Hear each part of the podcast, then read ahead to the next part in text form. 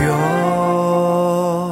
Este es el programa Verdades que Transforman del Templo Juan tres dieciséis, en la voz del Pastor José Luis Ramírez. Contáctanos al teléfono seis tres nueve, cuatro siete siete, dos cinco dos cinco o al correo electrónico juan tres dieciséis templo arroba gmail punto com o visítanos en la avenida dieciocho y calle cuarenta y uno Sur, Colonia Linda Vista. Verdades que transforman. Comenzamos. Si usted se fijó en los pasajes que leímos esta noche, hermanos, Dios le dio una asignación. Si usted ha estado leyendo Génesis, se dará cuenta que, oye, cuando le entrega a Adán, después de que la saca de su costado, dice que se le entregó, vamos, como un padre que entrega una novia al, al, al pretendiente o al novio. De esa manera Dios se le entregó, y tengo la seguridad, está implícito en el pasaje, le dice: la vas a amar y la vas a cuidar. ¿Qué es lo que Dios le dijo? La vas a amar y la vas a cuidar. Qué importante es entender esto. La asignación de Adán en cuanto a su casa, a su familia, era que tenía que amarla y tenía que cuidarla. La segunda asignación, oye, que Adán recibe entonces, es que labrara y que cuidara el huerto. Ahorita vamos a entrar un poquito en esto. En otras palabras, Dios nos ha dado a nosotros asignaciones, y en ocasiones, cuando no tenemos claridad en la asignación, en el rol que tenemos en la vida, entonces, oye, y pasamos por alto estas asignaciones, muchos de los que están a nuestro lado van a sufrir. Los que estamos casados, Dios nos ha dado la asignación de cuidar, oye, Eh, de cuidar nuestra familia y de bendecir a nuestra familia. Vamos, mi esposa, mis hijos, los que están, los que tenemos nietos, pues no podemos tener injerencia directa, pero estamos orando por ellos y también vamos a bendecirlos. Me llama mucho la atención, porque está en el texto, en el pasaje que hemos leído, en el Génesis, que Dios pone a Adán, oye, como un gobernador sobre la tierra. Usted leyó el texto conmigo. Dios le da, oye, eh, autoridad Sobre, sobre la creación, pero me llama mucho la atención que le da una asignación especial. Le dice: vas a cuidar y vas a labrar tu huerto. En otras palabras, de esto te voy a hacer responsable. Oye, tendrás que cuidar eh, ese lugar específicamente. Y esto me hace pensar a mí, hermanos, que lo primero es primero. Diga conmigo: lo primero es primero. Nosotros tenemos muchas ocupaciones en la vida, y en ocasiones pasamos por alto las cosas primarias o las más importantes. Y como, oye, cuando nosotros pasamos por alto las cosas importantes de la vida, entonces vamos a tener muchos tropiezos y mucho dolor. Oye, permítame decirle entonces que los que somos casados, nuestra esposa es primero. Digan: nuestra esposa es primero. Uy, ya se atoraron. A ver, los hombres, digan: mi esposa es primero, después de Dios. ¿Sí? A ver, las mujeres van a decir: mi esposo es primero. Ah, ok. Así como medio desafinado, las agarré en frío. Sí, porque hay veces, hermanos, pensamos o piensan que es primero el trabajo, los hombres, y las mujeres en ocasiones piensan que son primero los hijos, primero los nietos, y al, a, iba a decir al viejo me lo tienen relegado. Bueno, ahí lo dejamos. Debemos de tener bien claro tres aspectos que son muy importantes. Primero que nada, propósito. Segundo, compromiso. Oye, y tercero, responsabilidad. Toda asignación que nosotros tenemos, hermanos, toda asignación que nosotros tenemos, oye, para que sea plena, completa, deberá de tener estas tres cosas. Propósito, por cierto que he estado hablando un poquito sobre propósito. Segundo, compromiso, y tercero, responsabilidad. Fíjese que en ocasiones, muchas veces nosotros nos hemos detenido, hermanos, en cosas secundarias. Ahorita dije que lo primero es lo primero, y en ocasiones, muchas veces en la vida, en el trabajo y en la fe, nosotros nos hemos detenido en cosas secundarias. Y volvemos al punto: cuando tú te casas, es más relevante tu esposa que la ceremonia. ¿Estamos de acuerdo? Muchos, la ceremonia solamente es un evento, es un ejemplo. Solamente es un evento donde hay rosas, donde hay votos. Pero después de la luna de miel viene la realidad, bendita realidad. Uy. Bueno, los que están bendecidos dicen: gloria a Dios. Y los que no han entendido dicen: ay de mí.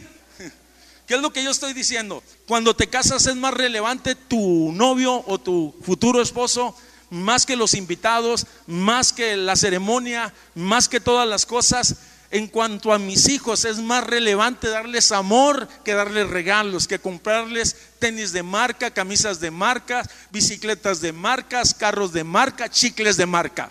En cuanto a la iglesia, es más relevante mis actitudes que lo que yo pueda hacer. Porque hay personas que son muy hábiles, muy habilidosos, pero que no tienen buenas actitudes. En cuanto a la fe, lo sabemos perfectamente. Oye, es más relevante y es determinante que Dios tenga que ser primero. Diga, Dios es primero. En cuanto a la iglesia, lo relevante, mis amados hermanos, no es cuánto creció la iglesia, sino cuánto influenció en la ciudad. Lo relevante en cuanto a la iglesia, mis amados hermanos, no es cuánta membresía tiene, sino que existe un vínculo poderoso de, de unidad. Lo relevante en la iglesia no son los programas, que son buenos, pero Cristo tiene que ser el centro. Diga, Cristo es el centro. Lo relevante en la iglesia no es el género musical, sino la verdadera adoración, que le adoramos en espíritu y en verdad.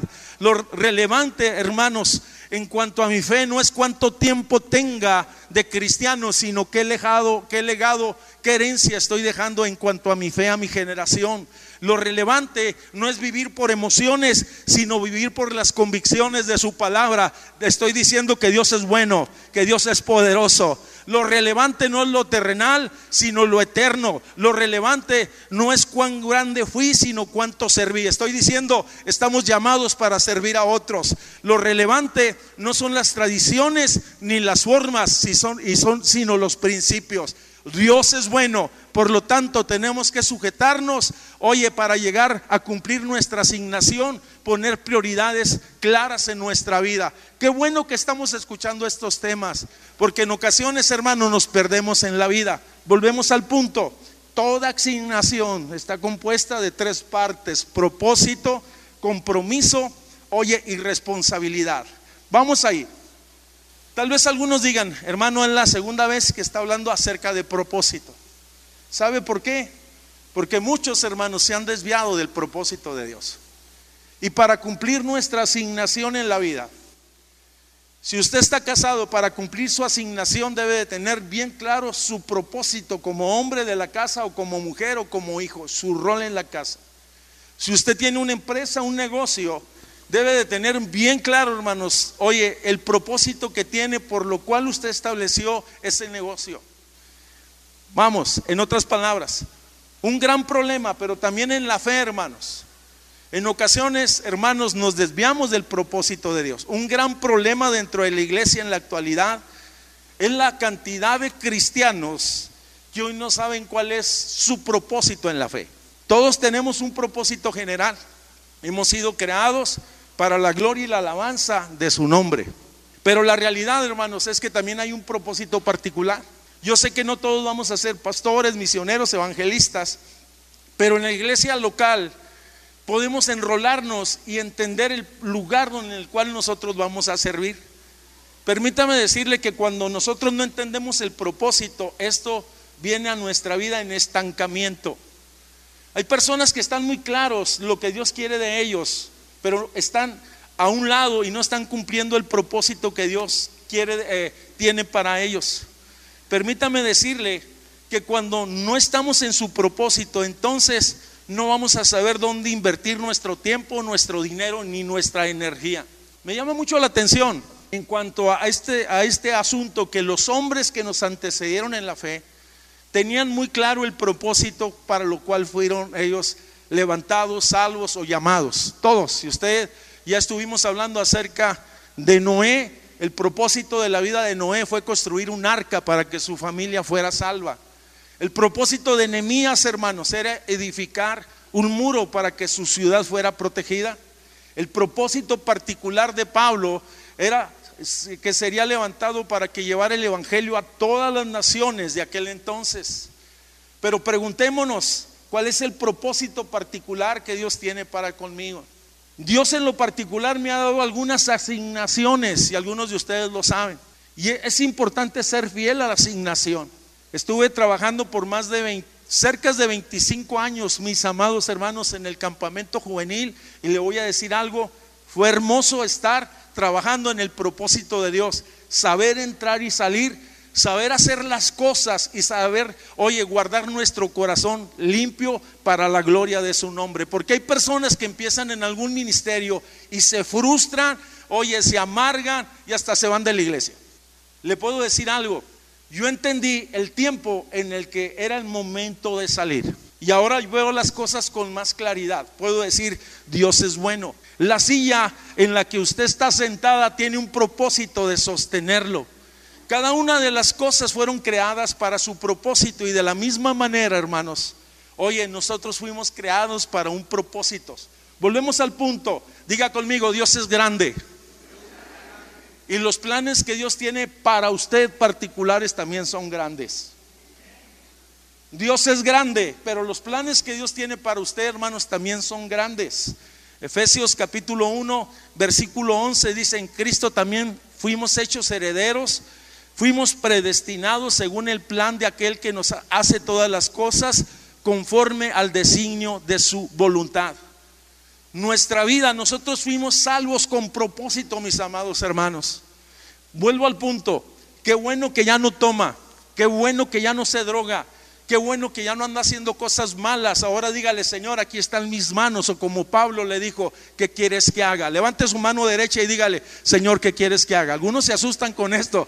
Levante su mano derecha y dígale, Señor, ¿qué quieres que haga? Se van a sorprender que a lo mejor al final del mensaje Dios ya le tiene una respuesta, o en estos días Dios les va a decir algo en lo particular. Sin conocer el propósito de la vida, nuestra vida no tiene sentido. Segunda verdad, si no tienes propósito, entonces no llegas a tu destino, y sabes que vas a ser un vagabundo en la fe. Vamos, vuelvo al punto. Algunos empezaron a caminar en el propósito de Dios, se detuvieron por circunstancias, algunos se desviaron, oye, y muchos están frustrados y están caminando como vagabundos. Tercera verdad, sin propósito, tu vida es incontrolable y es caótica. Aquellas personas que conociendo el propósito de Dios, hermanos, están rehuyendo el propósito de Dios, la realidad, hermanos, es que hay caos en su vida. Los he visto muchas veces. Están haciendo locuras. Oye, vamos, conociendo lo que Dios quiere para ellos, entonces están haciendo locuras en el sentido espiritual y aún en las decisiones particulares de la vida. Pero conocer el propósito de tu vida te enfoca. El conocer la responsabilidad, oye, que tenemos, y la asignación que tenemos como padres, como hijos y como esposos, amados hermanos, nos enfoca en la vida y da sentido. Qué bonito es ver crecer a nuestros hijos. Qué bonito ver, oye, que van a la escuela primaria, secundaria, preparatoria, universidad. Pero qué bonito también es como ver cómo van ellos creciendo en la fe, desarrollando, salvos, llenos del Espíritu Santo, con deseos de servir a Dios. Vuelvo al punto, conocer tu propósito en la vida, amado hermanos, te enfoca en la vida. Ya no vas a andar vagando, sino va a tener sentido, vas a tener por qué luchar, vas a tener por qué vivir. Vamos, oye, y aunque tal todas las cosas no estén resueltas, entonces podemos decir, hermanos, que conocer el propósito de Dios en tu vida dará sentido a tu vida. Mire, hermanos, aquí en la iglesia tenemos hermanos que tienen muchos años sirviendo en algún ministerio particularmente, y yo los veo alegres, gozosos a muchos de ellos, y digo, bueno, han entendido cuál es el propósito para glorificar y para servir a Dios de manera personal. Conocer el propósito de Dios te da satisfacción cuando sabes, amado hermano, que haces lo que a Dios le agrada. En la noche te acuestas alegre, satisfecho, bendecido. Oye, en otras palabras dice, Señor, eres bueno, porque sabes que edificaste e hiciste lo correcto. ¿Sabes cómo se sintió este Noé cuando terminó el arca y su, ar, su familia fue salva? Gozoso. ¿Sabes cómo se, se sintió Nehemías cuando terminó el muro? Oye, y su pueblo ya no fue robado. Gozoso. ¿Sabes cómo se sintió Pablo cuando terminó de predicar y no rehuyó de hablar el consejo de Dios a las naciones? Gozoso. Por lo tanto, se me tiene reservada, dice, la corona de la vida. Vamos a vivir conforme al propósito de Dios. Vamos. Oye, qué importante es entender nuestra asignación, y que nuestra asignación está vinculada al propósito. Diga propósito. Nuestra asignación está vinculada al compromiso. Ya no soy esclavo del temor. Te invitamos a nuestras reuniones. Martes a las siete y media de la mañana, reunión de oración. Jueves, siete y media de la mañana, reunión general. Reunión de jóvenes, sábado, siete y media de la mañana. O bien visítanos a nuestras reuniones generales los domingos a las once de la mañana o a las cinco de la tarde. Te esperamos. Avenida dieciocho y calle cuarenta y uno Sur, Colonia Lindavista, Juan tres dieciséis.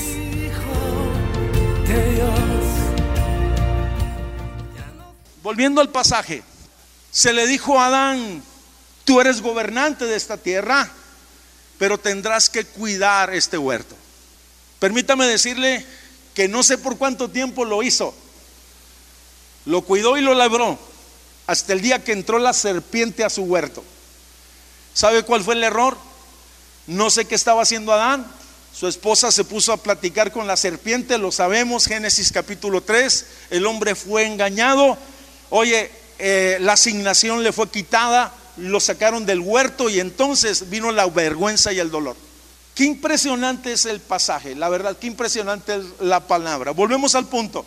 Compromiso se, se deriva de una palabra del latín que se dice en palabras sencillas: es obligación contraída. Cuando tú te casaste, hiciste unos votos: prometo amarte, respetarte, cuidarte, sana o enferma, con artritis, con arrugas.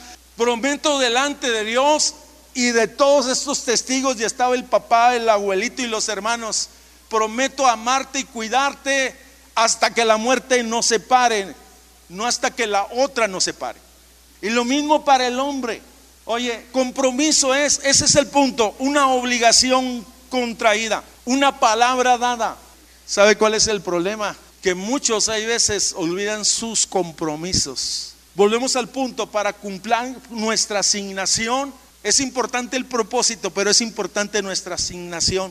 Es una obligación contraída, es una palabra dada. Eso es lo que dice la Real Academia. Es una palabra dada ante un hecho. Oye, en otras palabras, para cada persona, en cada disciplina, en cada faceta de la vida, compromiso tiene diferentes significados. Compromiso para el que boxea es levantarse después de haber caído. Para el maratonista, cuando llega al kilómetro treinta y siete, hermano, no rendirse, porque es lo más difícil, los últimos tres kilómetros. Para el soldado es subir la colina y enfrentar al enemigo. Para el misionero es decirle adiós a su propia comodidad para alcanzar a otros. Para el cristiano, el compromiso es caminar con Cristo y no abandonar la fe, siguiendo los principios. Para el cónyuge, seguir amando a su esposa, cuidarla y respetarla hasta que la muerte los separa. Pero esto debemos de tenerlo bien claro: el compromiso empieza en el corazón. Vuelvo al punto. Sí, el compromiso empieza en el corazón. Qué importante, y por eso el Señor dice: hijo mío, dame tu corazón y miren tus ojos por mis caminos. Todo aquel que desea hacer algo para Dios, hermanos, yo quiero ser muy claro, deberá de tener un corazón que ama a Dios, pero también que ama al pueblo de Dios. Porque hay personas que a lo mejor están desbordantes por Dios, pero tienen muy malas relaciones personales con los demás. Vuelvo al punto: el compromiso en el sentido espiritual. Y aquellos que quieren servir, amados hermanos, nuestro compromiso, nuestro corazón debe estar inclinado a favor de Dios, pero también debemos de amar lo que Dios ama. Debemos de comprometernos con Dios y debemos de comprometernos con la asignación que se nos quieren dar. Segunda verdad: el compromiso siempre va a comenzar con la acción. No es solamente decir me gustaría, sino es vamos, vamos a caminar. No es solamente hablar, sino es, sola, es ir más adelante, hacer algo más. Me llama mucho la atención la historia del apóstol Pablo. El hombre estaba tan comprometido, estaba tan entregado. Fíjate que en ocasiones recibió golpes, recibió azotes, recibió menosprecio, recibió persecuciones. En alguna ocasión lo dejaron casi como muerto. Y después, amados hermanos, de, llegaron los hermanos, oraron por él, se levantó y dijo: vamos a la otra ciudad a predicar. Ni los golpes, ni la espada, ni las, tribu, ni las tribulaciones, ni los naufragios. Él dice en Romanos capítulo ocho: ni ninguna cosa creada podrá separarnos del amor que es en Cristo Jesús, Señor nuestro. Y si es así, ¿por qué no le das un fuerte aplauso? El compromiso empieza con la acción. Ya que estoy hablando de amor y de matrimonios, no es solamente decirle te amo, mi chula, mi gorda, mi flaca. Hermana, no es solamente decirle a tu esposo cómo me gustas, sino es importante que se lo demuestres. Muchos son buenos, hermanos, para expresar poemas, para decir frases, pero en la acción son lentos.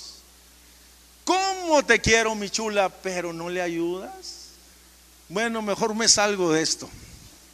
Hay veces unos le dicen, tú eres la mujer de mi vida, y la tratas mal, no la honras, no la respetas, no la apoyas, la abandonas, te enrolas en otras cosas. Volvemos al punto, cuida tu huerto. Ese es el punto, hermano. Y es lo mismo exactamente que le pasa a las mujeres. Pero me voy a salir porque siento que el ambiente se está poniendo así como pesado. Siento que se está levantando una barrera, siento que las caras están duras, siento que las facciones se crispan. Oye, pero Dios quiere hablarle a la iglesia, decir, sé sano y glorifica su nombre, vive bien. Que el compromiso al final del día te va a abrir puertas que han estado cerradas. Cuando las personas se comprometen en su, en su vida, oye, en su negocio, en su empleo, entonces llegará el tiempo, tarde o temprano, muchas veces muy tarde, pero Dios abrirá las puertas, porque Él es el que abre las puertas. Cuando tú te comprometes con tu familia, entonces vas a ver puertas de bendición, porque eso es del agrado de Dios. Te voy a decir una verdad poderosa: la esposa que tú tienes es una hija de Dios, y si te portas mal, te la vas a ver con el suegro. Volvemos al punto, hermanos. Permítame decirle que las puertas se te abren. Nadie puede hacer lo mínimo y alcanzar lo máximo. Oye, como persona entenderás que encontrarás obstáculos, pero si tú perseveras, vuelvo al punto, si tú oyes, estás comprometido con tu fe, si estás comprometido con los principios de Dios, Dios es fiel. Diga conmigo, Dios es fiel. Y Él sabe la fidelidad y el amor que tú expresas hacia Él. Y llegado el momento, tarde o temprano, la bendición vendrá. Diga, la bendición vendrá. Porque en lo poco fuiste fiel, y en lo mucho podemos ser puestos por causa de la fidelidad y del compromiso contraído. Sea su nombre glorificado. Pablo decía, y libró muchas batallas. Primera de Timoteo cuatro siete dice, he peleado la buena batalla, he acabado la carrera, he guardado la fe. Muchos no han terminado su carrera y ya están renunciando. Muchos no han guardado la fe, esa es la realidad. Pablo decía, he guardado la fe, y por lo demás, mis hermanos, dice, me está, se, me está guardada la corona de justicia, el cual me la dará el Señor. Es Dios quien me va a recompensar. Cuando yo me comprometo con Dios y con su obra, para Dios tiene relevante. Vuelvo al punto, y habrá bendición. Eso está escrito. Tercera verdad, vamos. Asignación está vinculado con responsabilidad. Hasta aquí hemos hablado que asignación está vinculada con propósito. Asignación está, hermanos, vinculada este, con lo que acabo de mencionar hace un momento, con compromiso. Pero asignación está vinculada con responsabilidad. Responsabilidad es la habilidad de cumplir las obligaciones adquiridas. En otras palabras, es la habilidad de hacer y mantener compromisos. Sabes que yo he platicado con hermanos que tienen pequeños negocios o empresas. Dice, hoy cómo se necesitan obreros o personas que sean responsables. El problema que tenemos, las crisis tan fuertes que tenemos en las familias, es porque hemos omitido la responsabilidad contraída. Porque a cada uno tenemos un rol y una asignación en lo particular en nuestra casa. Y cuando nosotros, hermanos, no somos responsables con esa asignación, entonces la casa empieza a tambalearse. Los gritos aparecen, los reclamos, oye, y en ocasiones hasta la dispersión, se van muchos de la casa o se separan. Permítame decirle que hay una manera muy sencilla de saber quién es responsable en la vida, en la familia, pero también en la fe. Es bien sencillo saberlo. No necesitamos algo muy rebuscado. Y son tres características muy particulares. Número uno, las personas responsables terminan el trabajo que comienzan. ¿Cuántos han contratado un maestro malo que le dejan ahí, hermanos, el sanitario suelto, la puerta caída, en otras palabras, que le dejan el carro inconcluso, las llantas, los, las, las, las, las tuercas de la llanta sin amacizar. Vuelvo al punto, ¿cómo causa dolor? Una persona responsable, oye, sea carpintero, sea maestro, sea albañil, o una persona simple y sencillamente, sea padre de familia, sea cristiano, lo que sea, termina la asignación. Me llama la atención porque yo tengo un ejemplo poderoso, el más grande de todos, se llama Jesús. ¿Cómo se llama? Jesús, dice en la escritura, que él vino a buscar y a salvar lo que se había perdido. Jesús se encarnó, se hizo hombre y habitó entre nosotros y empezó su ministerio a la edad de treinta años. Pero al final, al final de su carrera, fue a la cruz del Calvario para salvarnos. Diga salvarnos. Él murió por nuestros pecados. Él no fue por sus pecados a la cruz del Calvario, él fue a la cruz del Calvario por mis transgresiones, por mis pecados, por mis rebeliones, por mis locuras. El Señor se entregó a sí mismo por mí, vamos, en otras palabras. Pero me llama la atención poderosamente algo. Cuando Jesús está en la cruz del Calvario, oye, una de las últimas palabras que él dijo es: consumado es, consumado es. Es la misma expresión que dice el militar cuando se le da una asignación y se para ante las autoridades y les dice, ante el capitán, ante el general: la labor que tú me diste ha sido consumada. De esa parte viene esa, esa referencia.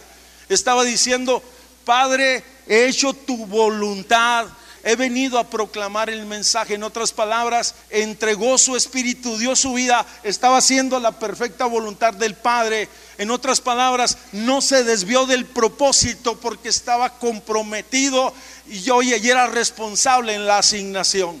Qué maravilloso ejemplo. Puedes decirle: gracias, Jesús. Y ahora dale un fuerte aplauso, por favor. Para ordenar tu mundo, entonces yo quiero terminar con esto. Es vital, hermanos, es vital, oye, estar claro con la asignación que se nos ha dado, cumplir la asignación, la asignación que se nos dio. A Adán se le dijo: gobernarás el mundo, pero cuidarás tu huerto. A usted y a mí Dios nos ha dado muchas bendiciones, pero tenemos una casa, tenemos una esposa y tenemos unos hijos. Hay muchos ministerios en la ciudad, pero usted tiene una iglesia. Dios le ha dado dones a usted, mis hermanos. No es para que los esconda. Dios le ha dado talento a muchos. No es para que los esquive, no es ni siquiera para que se gloríe. Cumpla la asignación en la vida, en la casa y en la fe que Dios le ha dado. Dios. Este fue el programa Verdades que Transforman, del Templo Juan tres dieciséis, en la voz del pastor José Luis Ramírez. Contáctanos al teléfono seis tres nueve, cuatro siete siete, dos cinco dos cinco o al correo electrónico juan tres dieciséis templo arroba gmail punto com, o visítanos en la avenida dieciocho y calle cuarenta y uno Sur, Colonia Linda Vista. Verdades que Transforman.